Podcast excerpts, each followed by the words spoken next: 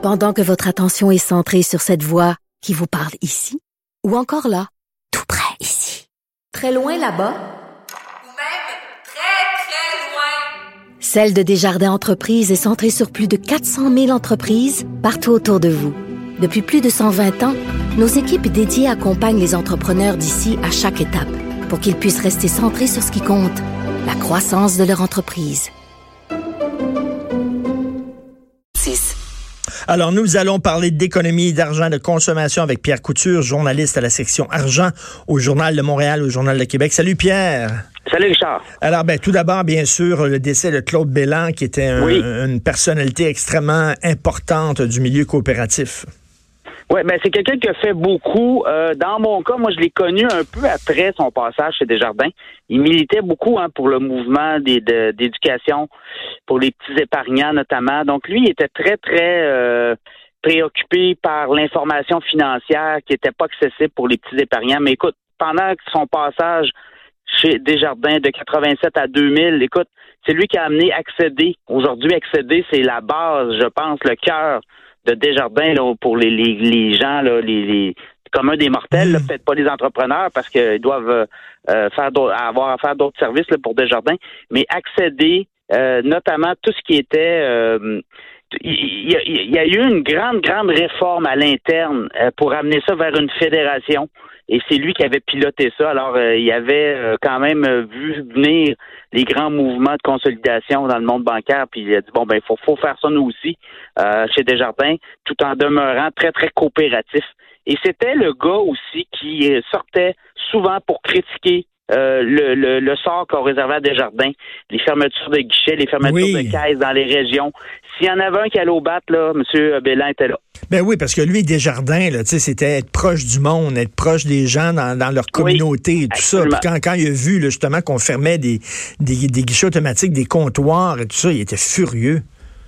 Non, il était pas, euh, il hésitait pas hein, à ramener à l'ordre euh, les, euh, bon, peut-être des gens auraient dit, bon, il joue la belle-mère, puis c'est tannant là, mais il, était, il était, il faisait partie du débat. Et lui, c'était l'épargnant au cœur mmh. de Desjardins. C'était toujours ça lui qui ramenait. Alors, faut se souvenir de lui pour ça et des, des, grandes réformes à l'interne qui a fait en sorte que Desjardins aujourd'hui est très, très présent partout au Québec. On va en parler un peu plus tard aussi avec euh, Gilles Proux. Pierre, écoute, tu veux nous parler des mauvaises créances des clients d'Hydro-Québec?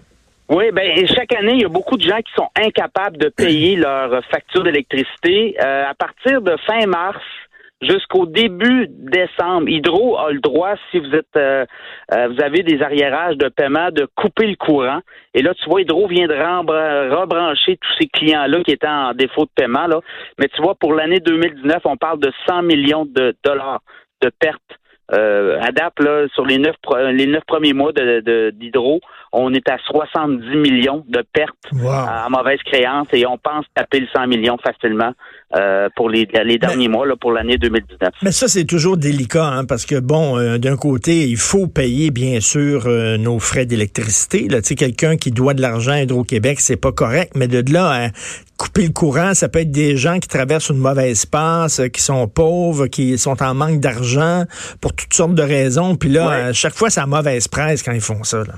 Ouais, puis écoute, de plus en plus, ce qu'on voit, c'est la, classe moyenne, des gens qui ont un boulot, deux boulots, mais sont incapables d'arriver à payer ne serait-ce que l'hypothèque, euh, les frais euh, alimentaires et là par la suite l'électricité. En même temps, en même temps, Pierre, c'est parce qu'on dépense beaucoup. Là. Tu, sais, tu vas le week-end, va dans les centres commerciaux le week-end, c'est plein, c'est bourré à craquer. Puis la classe moyenne dit on n'a pas d'argent, on est poigné à la gorge, mais peut-être que vous dépensez trop aussi. Ça tu ça? Il y a une logique à tout ça. Mais pour Hydro, eux, bonhomme à c'est ça. C'est 90 millions, 100 millions, 95 millions. Donc, on est dans la logique euh, des dernières années. Là, c'est autour de 100 millions de mauvaises créances et ça inclut les entreprises également. Mais il y a beaucoup, beaucoup de particuliers. Écoute, au Nouveau-Brunswick, on a décidé de confier euh, la vente de, au détail de cannabis au secteur privé. Est-ce que c'était avant, c'était quoi? C'était public, c'était l'État, puis on a décidé de transformer ça puis de donner ça au privé? Ben, c'est-à-dire qu'ils euh, sont en appel d'offres. Euh, c'était le même modèle que ici la SQDC. Là. Alors, euh, c'est des magasins de l'État qui sont qui sont ouverts à côté des de parce que c'est une division comme ici là de la, de la, Société des alcools du Nouveau-Brunswick. Les magasins étaient adjacents à ceux de l'alcool. Et là, on dit non, c'est c'est pas rentable pour nous. On n'est pas satisfait de, de, de, ce que ça rapporte et on veut donner ça au secteur privé. Là, on est en appel d'offres. Et là, le gouvernement du Québec, moi, j'ai demandé, euh, j'ai posé la question aux gens des finances et c'est euh, aucunement euh, l'idée de de, de, copier ou de, faire comme au Nouveau-Brunswick. Parce que eux autres, c'était nationalisé comme nous autres, exactement comme nous autres. Puis finalement, ils ont regardé les chiffres. Mais qu'est-ce qui les a amenés à prendre la décision? De donner ça au privé? Ben eux, ils voient pas là, des perspectives de revenus intéressantes pour les prochaines années. Et deux, le secteur privé peut faire mieux. Il y a quand même des structures de coûts ah. importantes hein, liées à la SQDC là, actuellement, euh, puis à ces magasins de l'État-là, d'autant plus que là, les salaires vont assez euh, euh, vont monter. Là, on parle de 14 dollars de l'heure pour les, les commis dans les magasins de la SQDC, mais là, ils sont il y a des syndicats et on est en train de négocier du 20, 22, 23, 24, 25 dollars de l'heure. Alors, ça amène beaucoup de coûts euh, à un réseau. Alors, on dit le secteur privé est capable de faire ça mieux que nous. On va le laisser au secteur privé. Alors qu'ici, ben, il semble pas le, être le non, cas. Ici, Et quand on regarde, quand on regarde, Richard, les neuf premiers mois, là, les neuf premiers mois de la SQDC, ben, il y, y, a une perte nette de 3,5 millions.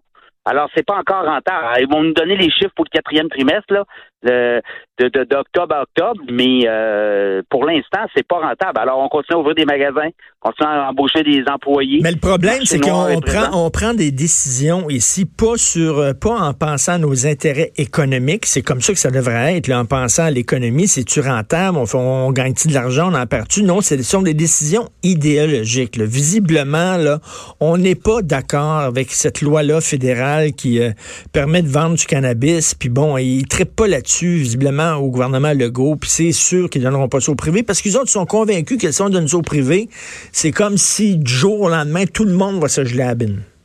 Alors que 80% du marché est encore dans les mains du marché noir, du crime organisé. Et l'autre chose, il y avait des détaillants qui ont levé la main pour faire le travail, puis on a dit non. Tu vois, en Ontario, euh, au niveau du détail, du commerce, là, c'est le privé. Et au niveau de la distribution, c'était euh, l'État de l'Ontario. Mais là, on dit qu'on regarde attentivement pour euh, délaisser ça du côté du secteur privé qui sont capables de faire mieux. Alors, tu sais, il y a quand même des constats. On est capable de reconnaître je pense qu'il y a de l'orgueil aussi là-dedans là, de dire que le secteur privé euh, est meilleur que, mettons, euh, le ben secteur euh, public. Mais tu sais, dans le commerce au détail, honnêtement, je vois pas ce que l'État fait là-dedans. Là. Ben non, mais je, on s'en parle souvent. L'État n'a rien à voir dans le commerce C'est pas sa mission première, là. Ben non, absolument pas. Écoute, méga transaction dans les produits de luxe. Le célèbre joaillier Tiffany va se faire acheter oui, Louise Vuitton euh, de France achète euh, le joaillier américain euh, Tiffany.